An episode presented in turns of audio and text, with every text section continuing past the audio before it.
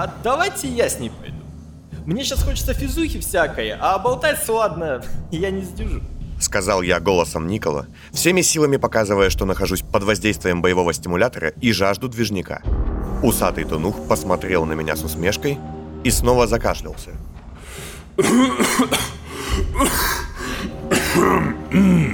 Смело, смело. Тогда двинули.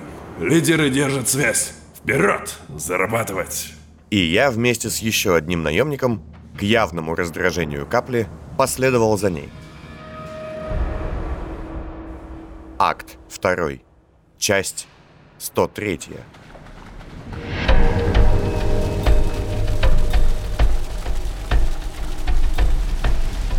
Она не щадила ни себя, ни нас. Было такое ощущение, что она пытается злостью своих движений порвать ткань реальности, чтобы ее изменить. Такими они были резкими и непредсказуемыми. Да, она была ранена, весьма сильно, но все еще оставалась серпарем, явно знающим за стенки. И мы за ней поспевали лишь потому, что ей было приказано с нами возиться. Напарник мой был моложе меня настоящего. Ему, судя по голосу и лицу, было от силы лет 20, как, собственно, и Николу, которым я прикидывался. А вот мне не было. Еще Кувалда подметил, что я быстрый, а вот выносливости, особенно после таких невзгод, мне не доставало. Я даже толком не понимал, куда мы мчимся и где. Трубы, мостки, какие-то заполненные паром комнаты. Мотыга? Это Галька-2. Отзыв. Мы идем за мутанткой, но... Короче, придем назад похудевшими. Пока объектов нигде нет. Финал. И меня, и моего запыхавшегося напарника капля обходила по всем пунктам. Она скользила просто невероятно. Ее протез, в отличие от всех остальных людей с такими штуками, что я видел, включая, кстати, и себя, не был заменой. Он был ее частью. Она выворачивалась так, как нельзя делать с обычными суставами. Прокручивала себя вокруг него во время подъемов, пользовалась им с какой-то завораживающей эффективностью. Януш и Синий ненавидели свои замены. Я мирился с протезом. А она... Она была со своей механической рукой единым целым.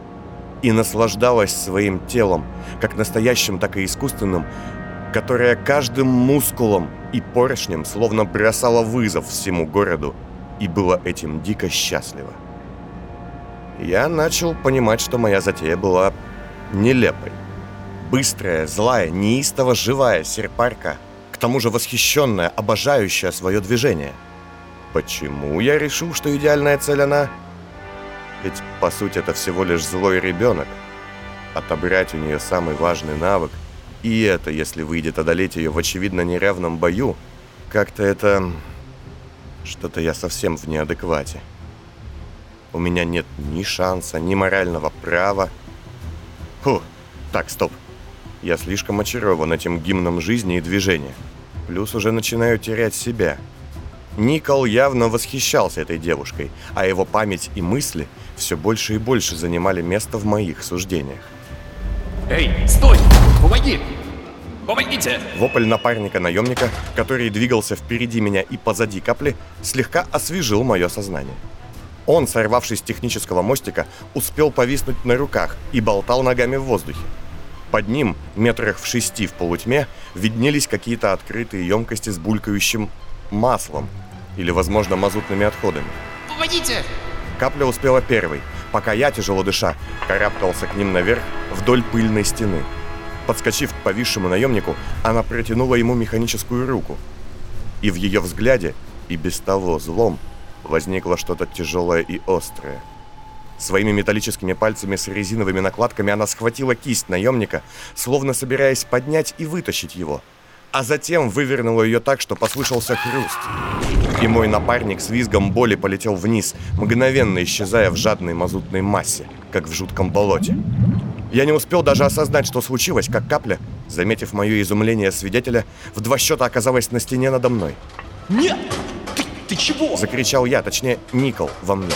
И пока уже я, настоящий, пытался за долю секунды понять, как бы мне не убить каплю, а взять живой, несколько секущих ударов ее серпа в механической руке и зарубили мне грудь и лицо. Последнее, что я ощутил, была обволакивающая, заполняющая все густота и тьма вонючего мазута, не дающая мне и шанса выбраться наверх. Слабак. Жалкий слабак. В этой темноте я увидел Понда. Он, пользуясь растущей из-за пробуждения Дайна связью с моим разумом, вновь дотянулся до меня и с наслаждением наблюдал за моей гибелью. Он узнал то, что я хочу. Не все, но много. Узнал, где я. Не детально, но достаточно. И он улыбался. Гнилыми губами Марка Дайна и своей змеиной ухмылкой одновременно. Не смей умирать, антагонист. Не она твой убийца. Это история о нас. Пока Дайн гостил в моем сознании, Понт следил за мной.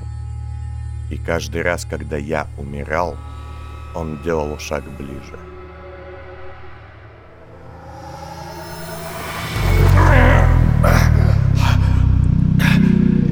За стенки вновь наполнил дикий вой, словно кто-то просыпался в глубине. Напарник обернулся и взглянул на меня. Он явно тоже ощутил эту вибрацию и гневное ворчание. Слыхал? Жуть какая. Ага. Сказал я, под маской Никола захлебываясь в крови и головной боли. Так, все, начинаем думать. Ее слабое место – злость. Сильная протез, которым она орудует быстрее, чем швейная машинка иглой. Ну, для этого у меня есть контраргумент. Для начала я избавился от второго наемника. Попросив подождать меня, двинул ему локтем в нос, придушил до потери сознания, связал ему руки и оставил за одной из дверей, что мы проходили. Капля, уже умчавшаяся вперед, этого не заметила. Затем я включил аспида получил жуткую дозу стимулирующих веществ. Мне здесь нужна была максимальная скорость. А после бросился за мутанткой и повторил то же самое, что сделал мой напарник не по своей воле, а именно повис на одной руке, якобы сорвавшись с мостика. Эй, помогите, эй! Есть одно преимущество в том, что я таскаю с собой горы мусора, которые называю инвентарем. Иногда что-то из этого хлама нет-нет, да и пригодится. Помоги, пожалуйста! Вопил я голосом Никола, болтаясь на одной руке. И когда капля схватила меня своим протезом, второй рукой я тут же нацепил на него браслет, что отобрал у крестов в похожей ситуации. Блокатор это хорошая штука против всяких механических психов и сложных систем. Войнич ненавидит протезы. Ха-ха. Думаешь, я не видел, как ты все лапку свою щупал да поглядывал на него?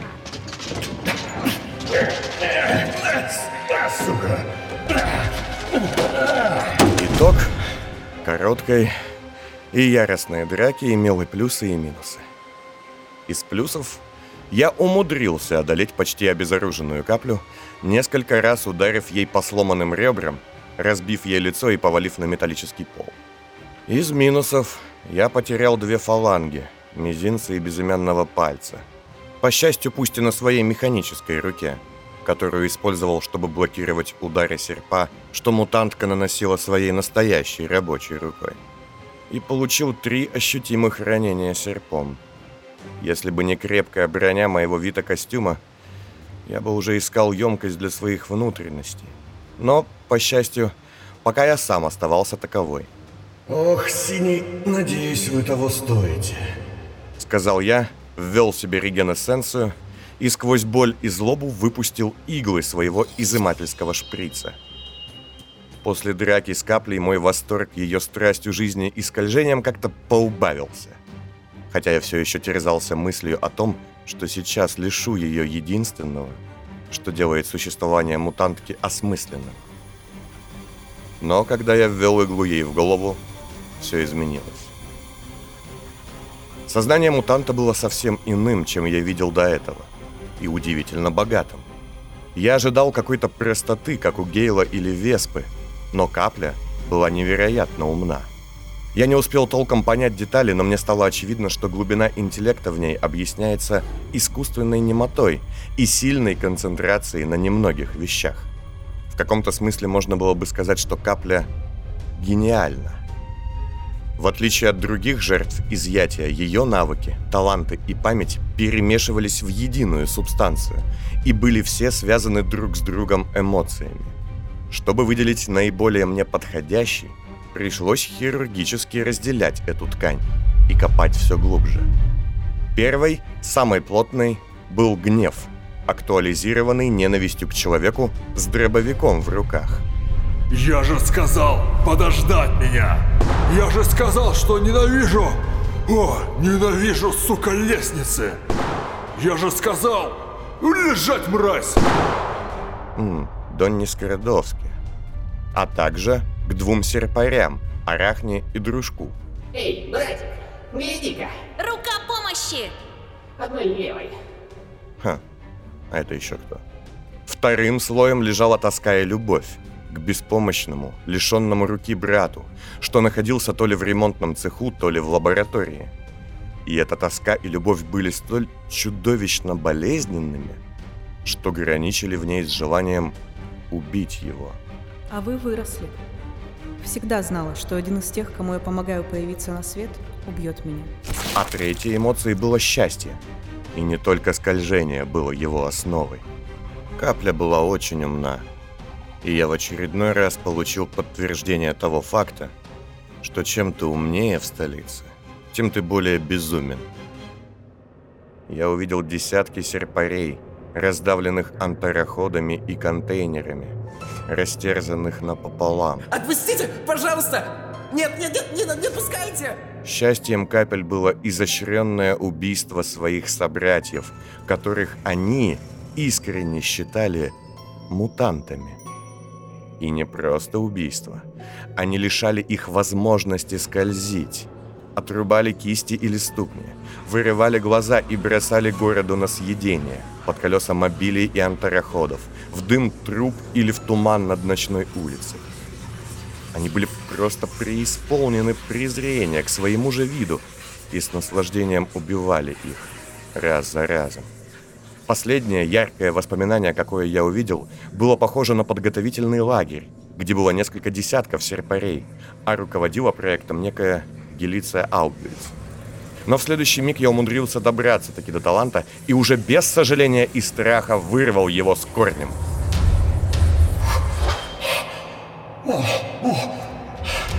Рефлект был сногсшибающим, основанным как на желании использовать пропущенные сквозь себя навыки, а именно скользить и бегать повсюду, так и на желании причинять боль и убивать. Причем второе сейчас было куда сильнее. Я в ужасе от этого прижался к стене. Так сильно было мое намерение сбросить лежащую без сознания каплю вниз, в мазутную массу, при этом сначала приведя ее в чувство и лишив протеза. Нет, нет, нет, нет, нет. Забормотал я, вставая. Никакого Никола на мне уже не осталось. Капля была маньяком. Гениальным маньяком, убийцей мутантов. Вся страсть ее жизни, что вызывала у меня минуту назад восхищение, была посвящена убийству, жестокому и каждый раз еще более изощренному. Сволочь ты безумный. Сказал я, занося клинок, и замер. Возникло ощущение, что мазут снизу поднялся и стал заполнять комнату. И в бульканье его, в его текучем и вязком омуте, я словно бы видел, нет, ощущал Понда, его внимание. Тогда я опасливо сделал шаг назад, стараясь не наступать в воображаемую темноту, и встал под одинокий луч прожектора, что висел над мостиком. Пятно света словно оградило меня, и стало легче. Дышать, думать, управлять собой. Как, однако, благодатна любая негативная эмоция ложится на ту заразу, что осталось в моей голове. Собираясь с мыслями, я представил, что луч света – это стена, кокон, который максимально закрывает мое сознание от понда. И, кажется, это сработало. Так. Правильным было бы убить ее, пока она без сознания. Не мучить, не наслаждаться ее смертью, а просто прикончить и уйти. Но это было бы очень болезненно для меня.